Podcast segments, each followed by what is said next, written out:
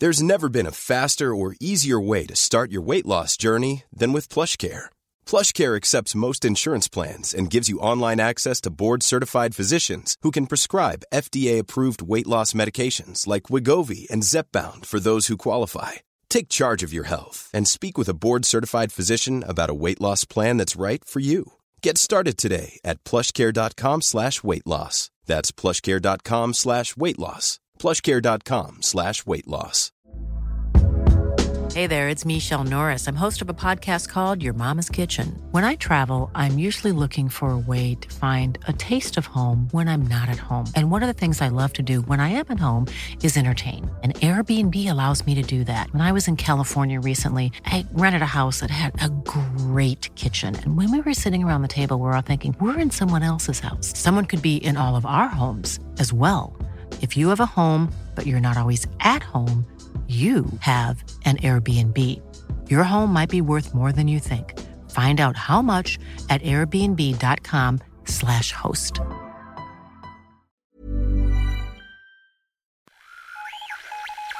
the world is happening on Wall Street? Economic indicators. Who knows where this is going to end up? To understand the economy, you have to understand human nature.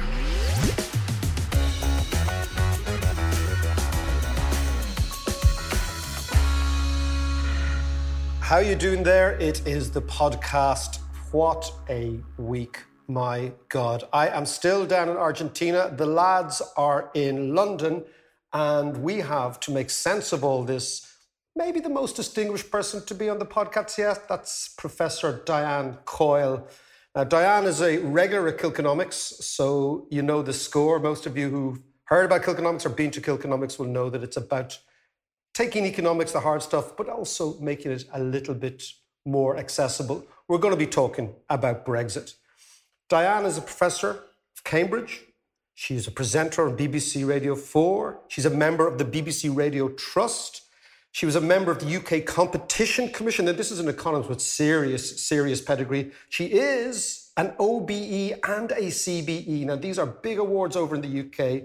And she runs an amazing festival called the Festival of Economics in Bristol every November. Diane, you are very welcome to the podcast. How are you? I'm well, thank you, and honoured to be here talking to you.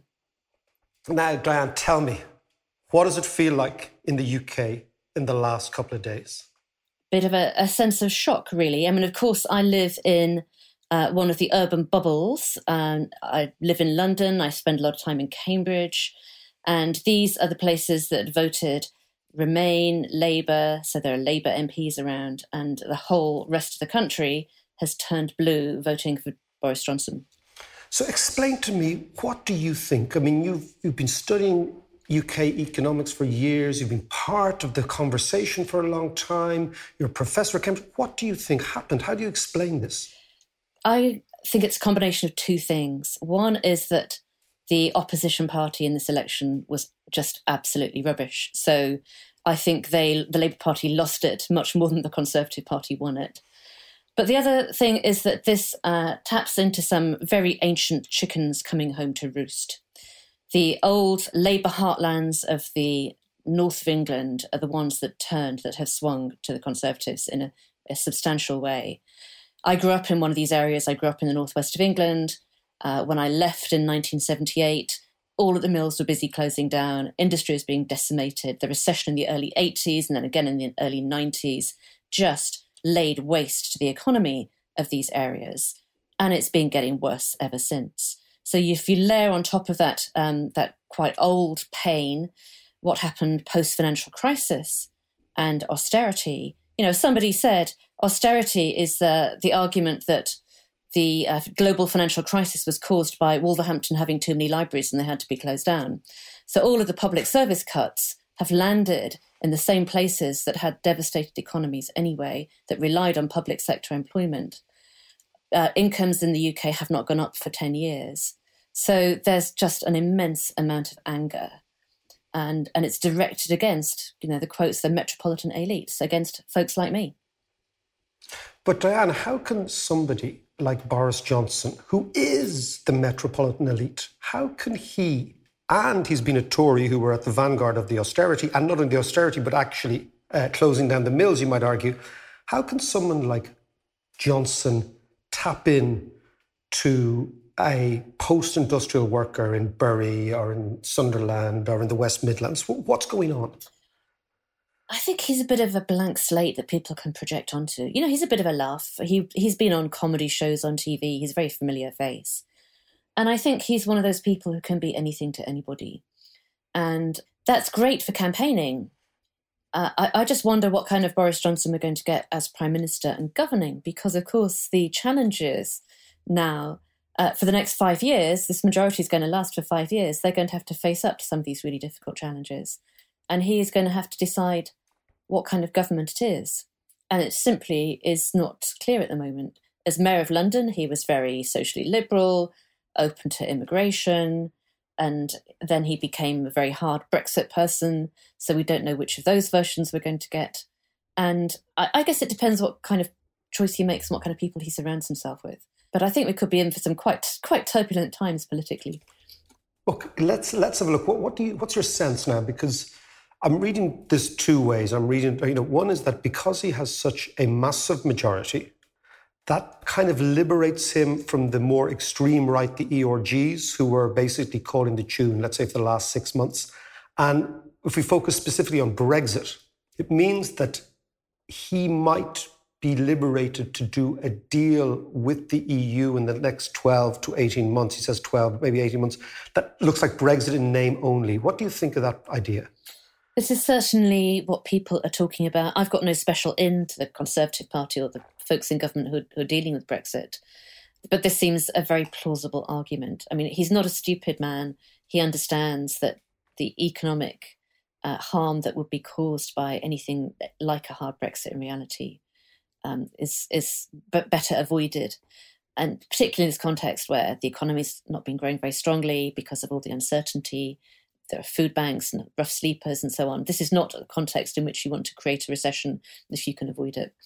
So can you explain to me, what is Johnsonism? I'm down in Argentina, and I know it sounds very far-fetched, but my Argentinian friends who are familiar with the UK, you'll know Martin Lustow, you'd have met him at Kilkenomics. Indeed. He was the economics minister down here in Argentina.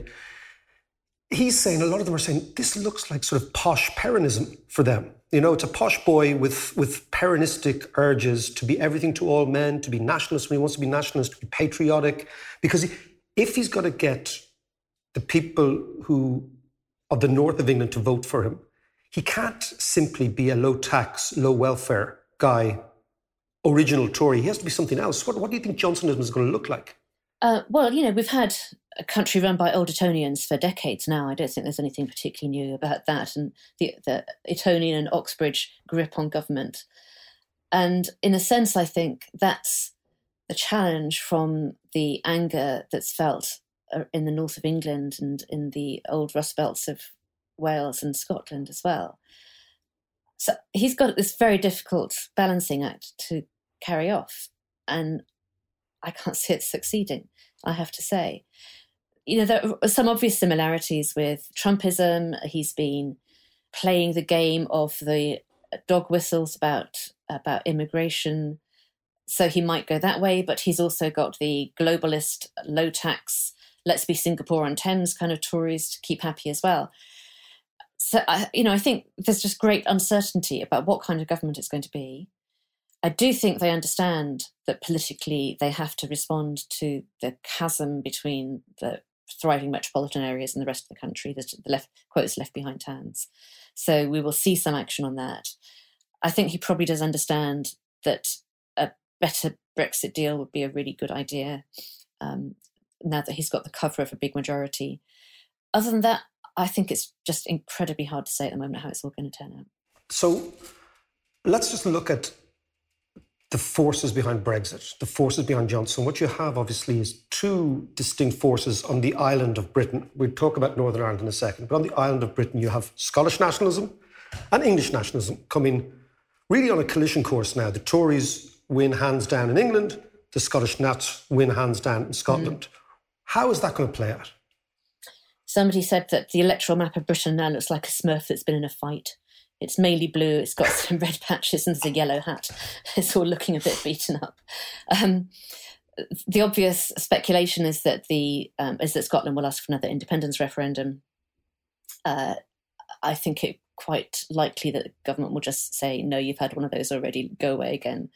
There'll be tension about that in the House of Commons, but you can't really argue with the kind of majority that the Johnson government has got in the House of Commons. So there'll be a lot of noise. I'm not sure how quickly that will move to another referendum. There are interesting divergences anyway between Scotland and Wales on the one hand and England on the other hand. I think England could learn a lot from the emphasis that the Scottish and Welsh governments have been putting on well-being, on public services. It's not always paying off. You know, public service performance in those two devolved nations is not as good as it has been in England in some cases. But they have a different way of talking to people and connecting with people locally. And I think a sensible English government would learn some lessons from that, because it's England is an incredibly centralised polity. And that's part of the problem. It's part of that long-standing deep wound, this deep division that we have in the country. Now, can I ask you about Scottish nationalism and Scottish economics? A lot of people are saying to me, OK, let's say England doesn't give the Scots a referendum, or the opportunity to go independent. That's kind of Spain versus Catalan sort of territory, where the Scots want it. The English central government says no. That simply ratchets up nationalist feeling, particularly in Scotland. And we as Irish people will understand this dramatically. What does the Scottish independent economy look like? It has some real strengths, obviously. It's got oil, it's got financial services. There are some niche manufacturing areas that thrive in export markets. Trouble is, it's a small economy. And the areas of the frontier of economics now, they're scale businesses in digital, in any tech area, in high-tech manufacturing. You want a large-scale operation and you want a large market. The reason that America and China are so far ahead in newer industries is because they've got really large domestic markets. So I think for any small economy, be it Catalonia or Scotland, it's just hard to think about thriving if you're not in some broad context of a big market that you can trade into. So in short, they probably have to do a little bit what Ireland has done. Ireland has kind of piggybacked on large-scale companies with massive markets, i.e. the EU, by saying, come on in, you know, to your Apples and your Googles and your Facebooks of this world and your Pfizers, and just say, come on in, you can use us as your location. Do you think the Scots would have to do something very similar? I think that's a very plausible route. And of course, not every country needs to be on the technology frontier. So if you can access the goods and services and you get the employment, that's the attractive employment through inward investment, then that's fine. You know, that can work really well.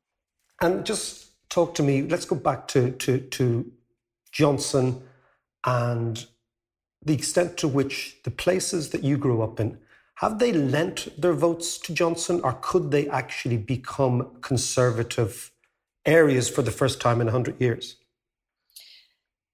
My sense is that it's still quite fragile. The Conservative vote has gone up in a succession of elections, so that looks quite solid. On the other hand, the Liberal Democrat vote went up and the Green vote went up as well, and they got punished by the first-past-the-post system. So it isn't entirely obvious to me that this is cementing a perpetual Conservative majority. And the other thing about first-past-the-post is that it means every party has to be a big coalition, which is, you know, what we were talking about a bit earlier. You have to hold together a lot of different elements of the party. And that can go wrong. And that's why Labour is at war with itself at the minute, because that the people who've been leading the party didn't bother building the coalition. They decided to fight it out with their internal opposition. So, you know, it's a bit of a shock. I grew up at a time when it was unimaginable that those places would ever be anything other than Labour. But then it was also unimaginable not that long ago that Scotland would be anything other than Labour, and now it's solid SNP territory. So these shifts do happen. And, you know, it's a bit like, throwing up the jigsaw pieces in the air, and just they're drifting down slowly and we're not quite sure how they're going to settle. That's a terrible mixed metaphor, by the way. No, it's all... the beautiful thing, let's have a quick think forward, okay, Dan? You know, what does Labour look like in 2 or 3 years' time? What do the Conservatives look like? What does Britain look like? 2 or 3 years' time. So my concern is that this wave of anger has delivered a big Conservative majority. The government's not going to have any excuse for not sorting out the things that have made people angry. But it's really difficult to do. The Brexit negotiation will be really tough. There's going to be more uncertainty around that and adjustment costs.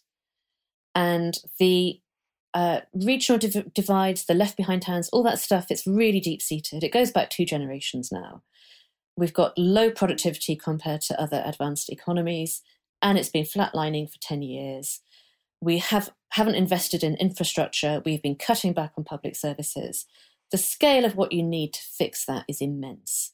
And even 5 years with a majority of 80 or more, that's a tough challenge.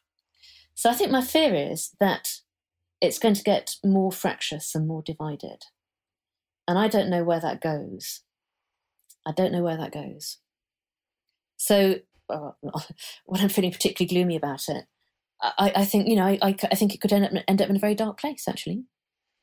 What might that place look like? I just want to tease this out a little bit more, Dan. Trouble is, you start sounding incredibly alarmist when you think about where it might end up. And, but we've had an MP murdered in the aftermath of the referendum campaign. We've got terror attacks. There are people experiencing really unpleasant forms of racist attacks on the streets and on the buses because those demons have been let loose by the way people talk about it now, the nationalism. We had the unconstitutional suspending of Parliament in the previous Boris Johnson government. So you could, if you were particularly alarmist, say this is Weimar Britain.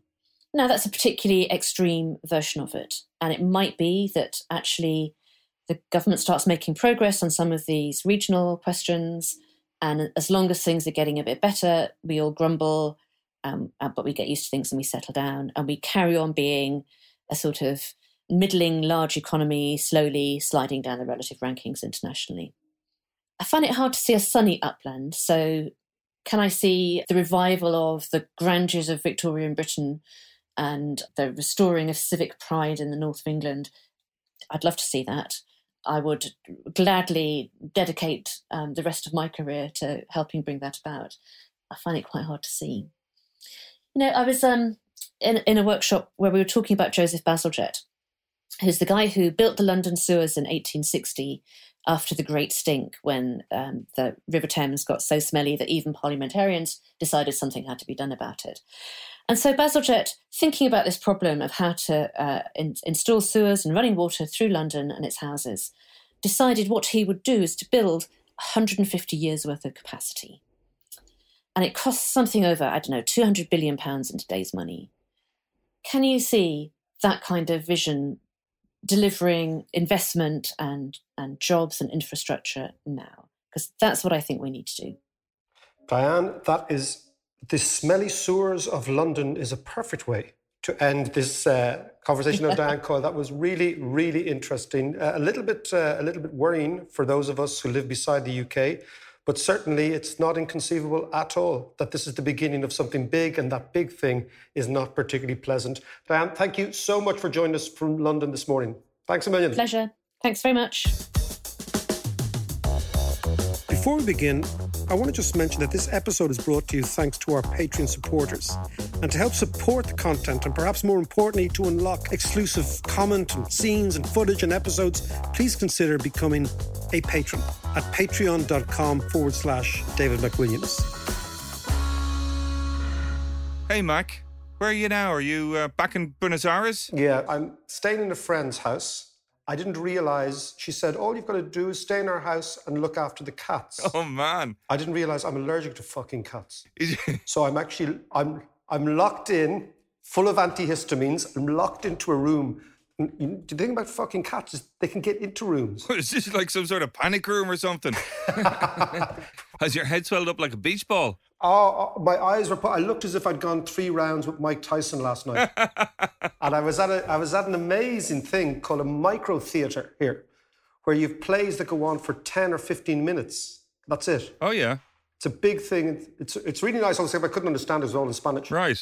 But I'm watching as these cats try to get into the I've locked the doors and they're trying to get in. It's like the fucking birds of Alfred Hitchcock here. Ooh, they're coming to get you. Yeah. Creepy things. Stick with the dogs. Anyway, Mac, listen, Diane Coyle, God, she was great, but her outlook is very gloomy. It's like the future in her mind is very, very bleak. But what do you think, though? I mean, where do we go with Brexit now? So it's obviously going to happen in the next few weeks. But what's going to be the outcome? It's going to be a different ballgame now. Well, yeah, no, I think, look, Diane Coyle, I mean, I've known her for many, many years. She's one of the brightest economists in the UK. She's been deep within the UK establishment for many, many years. She knows it, but because she's a northerner, she's got a much better sensitivity than most metropolitan economists and thinkers and columnists have about the north of England. So I would not discount anything she says about the north of England, the Midlands of England, and how dystopian it is. And the list of issues she gave there about anger and feeling left behind and very bad public services and all those sort of things, these are really very real. And I think the extent of the job of work for the UK now is enormous. So I think that is very, very key. I'm going to come back to that in a second. Second thing, let's talk about Brexit. Okay, so Brexit, here's the thing, right? If the Brits want a deal, and I've spoken to people, you know, my mates who are basically very, very senior in the European Commission, they've all said to me, look, here's the deal. If the Brits want a deal, it has to be the following. They have to be as close to Europe as possible, which means they can't diverge on regulation. Planning for your next trip? Elevate your travel style with Quince. Quince has all the jet-setting essentials you'll want for your next getaway, like European linen, premium luggage options, buttery soft Italian leather bags, and so much more. And is all priced at 50 to 80% less than similar brands. Plus, Quince only works with factories that use safe and ethical manufacturing practices. Pack your bags with high-quality essentials you'll be wearing for vacations to come with Quince. Go to quince.com/pack for free shipping and 365-day returns. Millions of people have lost weight with personalized plans from Noom, like Evan, who can't stand salads and still lost 50 pounds. Salads generally for most people are the easy button, right? For me, that wasn't an option. I never really was a salad guy. That's just not who I am. But Noom worked for me. Get your personalized plan today at Noom.com. Real Noom user compensated to provide their story. In 4 weeks, the typical Noom user can expect to lose 1 to 2 pounds per week. Individual results may vary. Life is full of what-ifs, some awesome, like what if AI could fold your laundry? And some, well, less awesome, like what if you have unexpected medical costs? United Healthcare can help get you covered with Health Protector Guard fixed indemnity insurance plans. They supplement your primary plan to help you manage out-of-pocket costs. No deductibles, no enrollment periods, and especially no more what-ifs. Visit UH1.com to find the Health Protector Guard plan for you. And environmental regulation, financial regulation, and labour laws. So the Europeans have said, if you want a free trade deal with us, you have to be as close to us as possible, i.e. Brexit in name only. Okay? Right. Because what Johnson has promised is we're going to be swashbuckling, buccaneering, low tax, low regulation. Basically, we're going to turn the UK into an environmental sewer. And as a result of that, we're going to get lower costs, and those lower costs will give us a competitive advantage against the European Union. The European Union have said, that ain't going to happen. So I think the hard Brexit that we thought was put to bed may well re-emerge in these negotiations. Right, okay. Now, my hope is that Johnson, emboldened by the fact that he's got a majority, is not as hidebound to the extreme Brexiteers as he was actually a couple of weeks ago. So interestingly, the bigger the majority Johnson has, the more he can move to the centre on Brexit and get a deal done and not necessarily upset the UK economy any more than he has to. However, he might think, you know what, I'm the great patriot. I don't think he will. I think he will tack to the centre. I think that's his political instinct. But we've been wrong on this before. So that's the first thing. So I think for Irish people listening, Brexit has not gone away. Yeah. It's going to come back in the negotiation. And of course, when it comes back, all sorts of other economic and political issues for us will emerge. But the interesting thing, John, is what is Johnsonism? And you know what it is? It's a beautiful alliance of blue collars and red trousers. So if you think of that, right, you have the blue collar worker from the north of England allied with the red trouser toff of the south of England. In order for Johnson to actually navigate that, he has to become something like, as the Latin Americans say down here, a Peronist. He has to be all things to all men. That means the UK is going to borrow a hell of a lot. So he's going to have to cut taxes for the red trousers brigade, but he's going to have to increase welfare for the blue collar brigade. The only way they can do that if the economy isn't growing strongly is to borrow a fuckload of money. So I think that's what they're going to do. I think you'll see the public sector borrowing requirement of the UK go through the roof because he's got to mollify the north of England, who basically have said, we have lent you our votes. Yeah. We believe that you are more credible than Jeremy Corbyn. We believe in you. Now, of course, he's got to have a bit of reciprocity. So what's that? He's got to do more public infrastructure in the north of England. That means for the first time ever, the Conservative Party has shifted from a party with right-wing DNA to a party with left-wing DNA. And as a consequence of that, they're going to have to be this blancmange, which is patriotic Britain. They call it One Nation Toryism, but what it will actually look like is the Labour Party in the north of England allied with the Conservative Party in the south of England, and that's going to be quite hard to pull off. So that's an interesting thing. So if Johnson can satisfy the lefties, shall we say, of the north of England, could that be a permanent switch then from that kind of left Labour and become permanent Conservatives?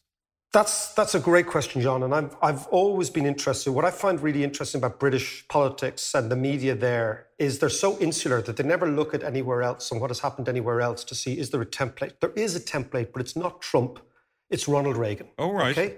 Explain that to me. Yeah, in the United States in the 80s, there was a phenomenon called the Reagan Democrats. These were people who were democratic, largely Irish Americans and Italian Americans, who believed in the trade union movement, in Jimmy Hoffa, all that good stuff that's in The Irishman, the movie, right?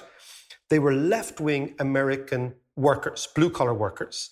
For the first time ever in 1984, they shifted in huge numbers to the Republican Party. Okay, how come? Explain that one to me a little more. So what you have is Reagan comes in and offers a sort of a Boris Johnson idea. It was called Morning in America. That was his slogan. Right. And there was that America was going to go through this great renaissance, a bit like get Brexit done, take back control, yada, yada, right? But what he did is he appealed to blue-collar workers to actually come on board with the Republican ideas of the individual, of hard work, low taxes, you can do well, etc.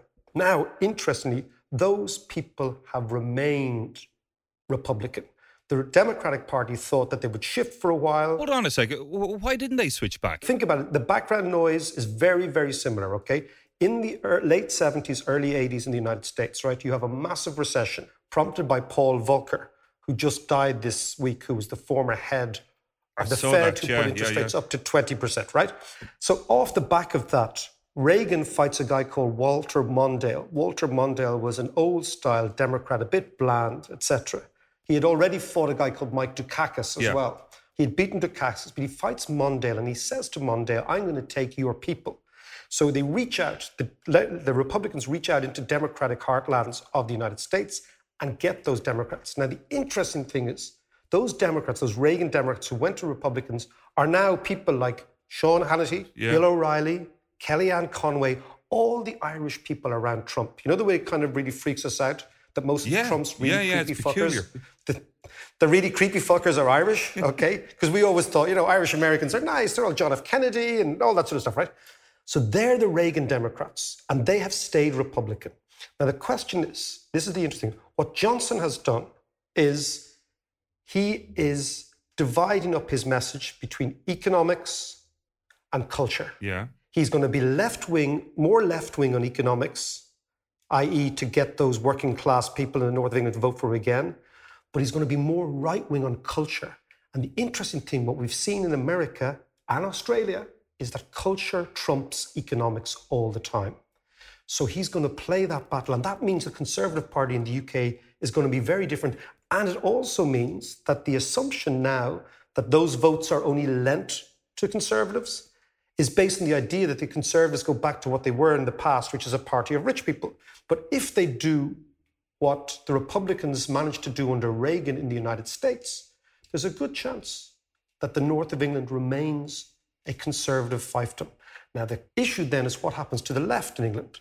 And I think the lesson from this last week is that extreme left-wing agendas, even though they may make sense, John, do not play out well with the electorate. The electorate gets scared. The electorate got scared of Corbyn. And this might be important for our friend Bernie and Elizabeth Warren over in the United States, that if you come with something that seems a little bit too extreme, even if it actually makes sense, you end up scaring the horses and people going to the other side. So there's a lot of stuff going on in what's happened in the UK. But it brings us to the constitutional issue, John, and that's what's the issue, I believe, is the most important thing. What happens to the Scots and then what happens to Northern Ireland after this? Because what we're looking at is an England in a state of flux. And when the main country in a union is in a state of flux, it means the fragility resonates out from the centre to the periphery, and the periphery itself becomes more radical. So let's talk about Northern Ireland and Scotland. Mark, we've spoken many times before about how Brexit could result in the breakup of the UK and perhaps bring about the end of the project that is the Act of Union. But no one actually predicted how big a shift there would be in the profile of the UK electorate or UK politics. So this shift has brought us not just a step closer to a breakup of the union, but actually several steps closer. Would you agree? Absolutely. I mean, look, you know, as we were said there with talking to Diane, basically the big story in the UK is Scotland went nationalist almost in total. England went nationalist almost in total. This is the victory of nationalism. Yeah. This is when I come back to culture trumping economics. Culture is the issue here. What Diane said there is that England, under Johnson, with this massive Tory majority, will not bequeath to the Scots the permission to go independent, right? Mm. That's exactly what the Spanish government is doing to the Catalans. Yeah. That means that the Scots will rightly become more nationalistic, because if you say, we want to go independent, and England says you can't, then you become increasingly frustrated and much more nationalistic. So if the Scottish National Party are playing the long game, which they are, a bit like Sinn Féin here, or certainly in the north, they might quite want to sit on that and allow nationalism to become more and more the issue, because that obscures whatever mistakes they make on the policy side, and suddenly it just becomes your flag is bigger than my flag. Yeah. But ultimately, as the longer that Johnson prevaricates with the Scots, the stronger Scottish nationalism will be, the more frustrated and hurt the Scots will feel, and the more likely, I believe, that an independence referendum will go the independent way, not by an overwhelming majority, because it's a huge difference between a general election and an independence referendum, because the stakes are much, much higher. Basically, you know, a general election is you're just trying to say, oh, okay, well, we've still got the same structure, but, you know, I fancy these people, not these people. Independence is a much bigger issue. But clearly what has happened now is that nationalism on the island of Britain has become the issue. And obviously, remember we talked about before, Scottish nationalism can only go one of three ways. Either it can go like Quebec, where it peaks, and then over time, it actually begins to become more of an accommodation with England. Okay, that's number one. Or it happens like the Czech and Slovak velvet divorce in the early 90s, where in actual fact, two mature countries say, look, let's split the difference. It's like a proper divorce. We split the difference. You look, you know, we've got kids involved here. You know, we're going to actually have a decent divorce. And that worked really well. Or it goes like Yugoslavia. Yeah. Yugoslavia without the fighting. I mean, Yugoslavia in terms of the viciousness of the breakup, where Serbia is England, the dominant player in the union. Croatia is Scotland, the second player in the union. And unfortunately for us, Bosnia is Northern Ireland, the third player ethnically divided in the union. So do you think this breakup, because we are certainly heading that way, but do you think it will happen in this term of government, or will it be a much longer game? I think it'll be a longer game. I think that if you listen to the people who are close to Johnson, the last thing they want to do, because remember, the Conservative Party is the Conservative and Unionist Party, that's its name. And it believes in the union. So the last thing Johnson will want to be after having delivered Brexit is to be the person who is remembered in history as the person who broke up the union. However, the forces of nationalism are so strong, and the forces of nationalism in England are so strong, and the forces of nationalism in Scotland are so strong that it's difficult to see him being able to avoid a referendum indefinitely. And if he does, we come back to that point, he will just inflame nationalism and turn Scotland into Catalonia. So, Mac, if Northern Ireland is Bosnia in this analogy, now that the goalposts have completely shifted with, for the first time ever, more nationalist MPs elected than unionist MPs, what's your assessment now of Northern Ireland? Because it's a whole new ballgame. Well, you know, John, I mean, one of the things that I've always felt, and I've talked about in the podcast over the last 5 or 6 months, as long as we've been on air, is that the single most important issue for Ireland, for all of us in Ireland, political, economic and social, over the next 20 years, is how do we deal with the profound constitutional changes that are coming down the track with respect to Northern Ireland. Now, I much prefer this idea of a united Ireland than a united Ireland. I think it actually, in some way, blunts the hurt that unionists feel.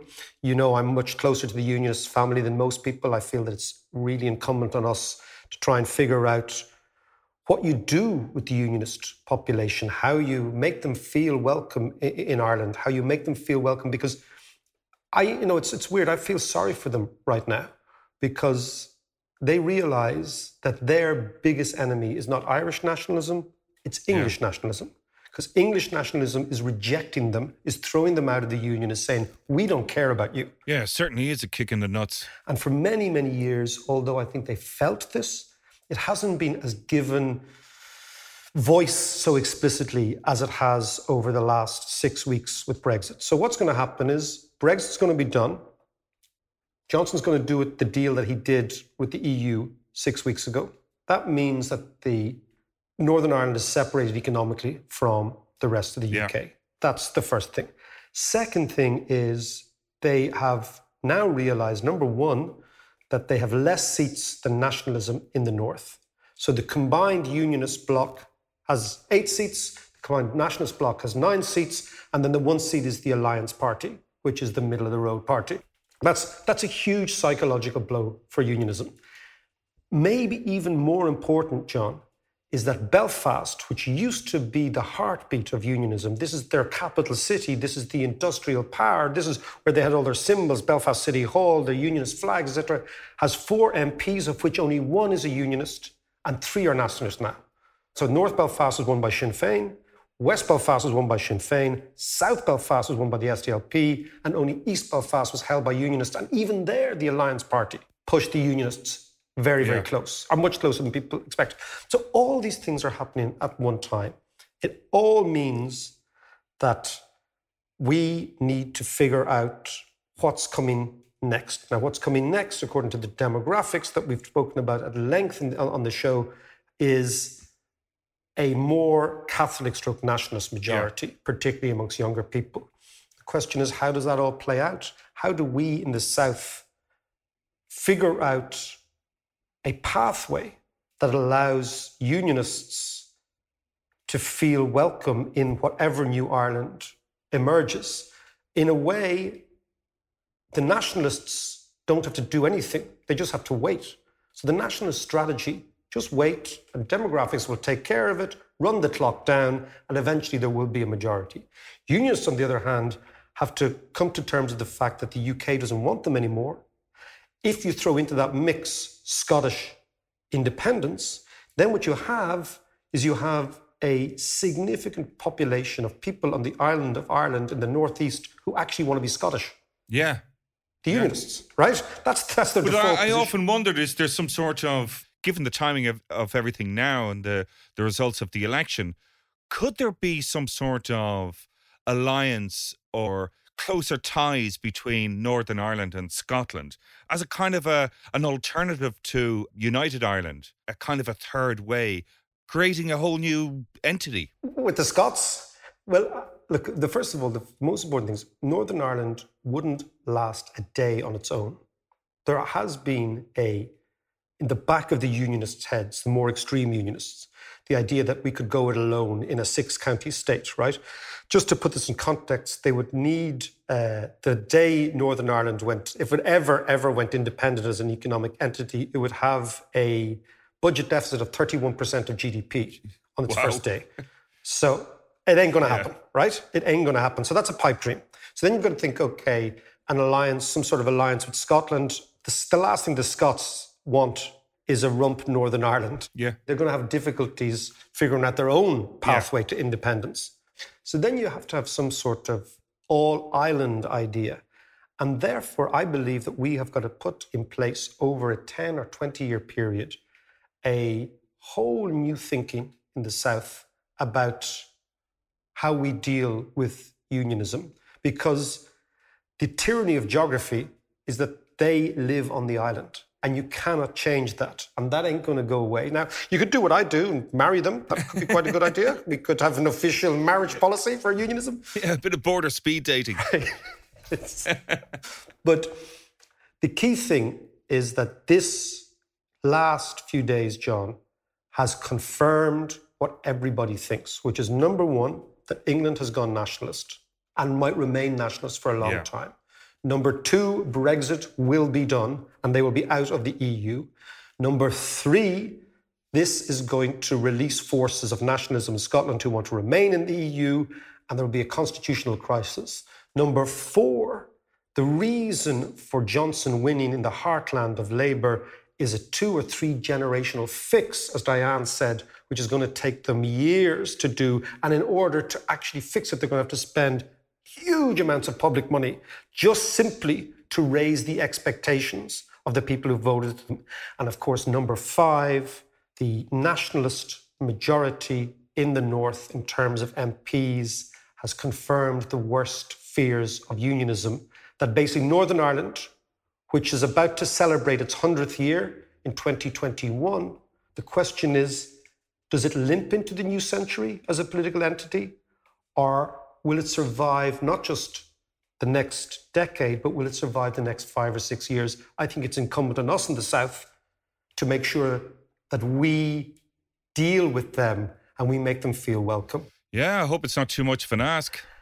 And I suppose at the end of the day, after a week like this, we should quote Lenin, the great Vladimir Ilyich Lenin, who said, and it's a beautiful quote about politics, he said, "There are decades when nothing happens, and there are weeks when decades happen." And this has been one of those weeks. Before you go, I am really delighted that the audio book of Renaissance Nation, updated for Brexit and what it's going to mean for us, is out on Audible this week. This is the first time I've ever done it, and it actually comes from a suggestion from you, the listeners, who said, look, we love the podcast. We don't have a huge amount of time on our hands every week to sit down and read a full book, but we'd love to hear an audiobook. So that's it, Renaissance Nation, the audiobook, out on Audible. Have a gander, would make a really good Christmas present, and I hope you like it.